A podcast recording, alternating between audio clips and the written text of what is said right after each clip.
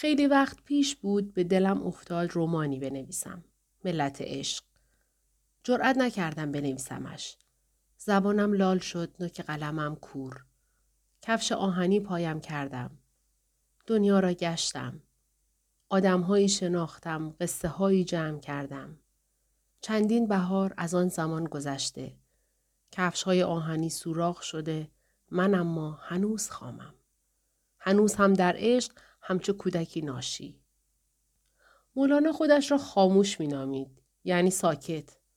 هیچ به این موضوع اندیشیده ای که شاعری آن هم شاعری که آوازش عالمگیر شده انسانی که کاروبارش هستیش چیستیش حتی هوایی که تنفس می کند چیزی نیست جز کلمه ها و امضایش را پای بیش از پنجاه هزار بیت پرمعنا گذاشته چطور می شود که خودش را خاموش بنامد؟ کائنات هم مثل ما قلبی نازنین و قلبش تپشی منظم دارد. سالهاست به هر جا پا گذاشتم آن صدا را شنیده ام. هر انسانی را جوهری پنهان و امانت پروردگار دانستم و به گفته هایش گوش سپرده ام. شنیدن را دوست دارم. جمله ها و کلمه ها و حرف ها را. اما چیزی که وادارم کرد این کتاب را بنویسم سکوت محض بود. اغلب مفسران مصنوی بر این نکته تأکید می کنند که این اثر جاودان با حرف ب شروع شده است. نخستین کلمش بشنو است. یعنی می‌گویی تصادفی است؟ شاعری که تخلصش خاموش بوده ارزشمندترین اثرش را با بشنو شروع کند؟ راستی خاموشی را می شود شنید؟ همه بخش های این رمان نیز با همان حرف بی صدا شروع می شود. نپرس چرا؟ خواهش می کنم. جوابش را تو پیدا کن و برای خودت نگه دار. چون در این راه ها چنان حقایقی هست که حتی هنگام روایتشان هم نباید از پرده راز درآیند. این ز زهارا آمستردام 2007 مقدمه بحران های سیاسی، مبارزه های بیپایان بر سر حاکمیت، نزاهای دینی، دعواهای مذهبی، آناتولی در قرن سیزدهم شاهد همه اینها بود. در غرب صلیبی هایی که گوی آزم آزادی بیت المقدس بودند قسطنطنیه را اشغال و غارت کرده و به این ترتیب زمینه فروپاشی امپراتوری بیزانس را فراهم آورده بودند. در شرق نبوغ نظامی چنگیزخان سبب شده بود قشون منظم مغول به سرعت همه جا را تسخیر کند. در همان حال که بیزانس میکوشید عراضی، رفاه و اقتدار از دست رفته را بازیابد، خانات ترک هم که در آن میان مانده بودند با یکدیگر می جنگیدند. در آن قرن چنان اختشاش و قائله ای حاکم بود که نظیرش تا آن زمان دیده نشده بود. مسیحیان با مسیحیان، مسیحیان با مسلمانان، مسلمانان نیز با مسلمانان در حال ستیز بودند. به هر سوی می رفتید دشمنی و خصومت، به هر طرفی می چرخیدید استراب و حرس و طمع.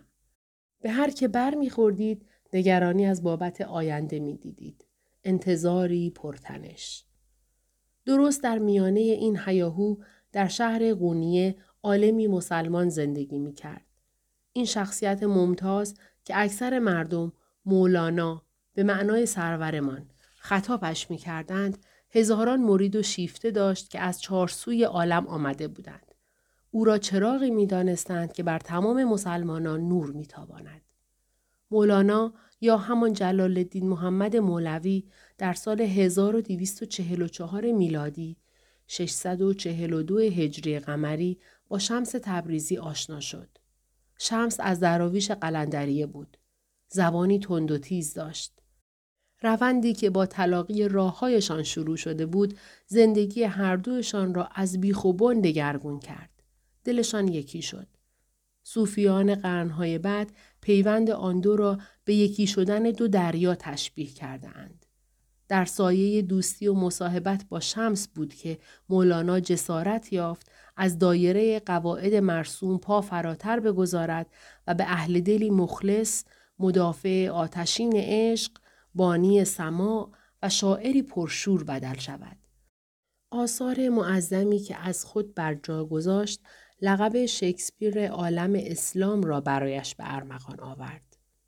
در عصر تعصبها و پیشداوری هایی که تا اعماق جامعه ریشه دوانده بود از معنویاتی فراگیر و صلحجو دفاع کرد. در خانهاش را به روی همه انسانها گشود. بر جهاد باطنی تاکید کرد که هدفش به کمال رساندن انسان بود. توصیه می کرد که انسان تا آخر با منیتش بجنگد و گام به گام بر نفسش غلبه کند. معهازا همه این اندیشه ها را نپذیرفتند. درست همان گونه که همه طوفان عشقی را که در دل دارند نمیپذیرند. پیوند قوی روحانی میان شمس تبریزی و مولوی آماج تیرهای بدگویی و تهمت و افترا قرار گرفت. حتی بعضی ها گفته هایشان را کفرآمیز خواندند. درکشان نکردند. به آنها تهمت و افترا زدند. حسادت ورزیدند. سرانجام شاید نزدیکترین کسانشان به آنها خیانت کردند.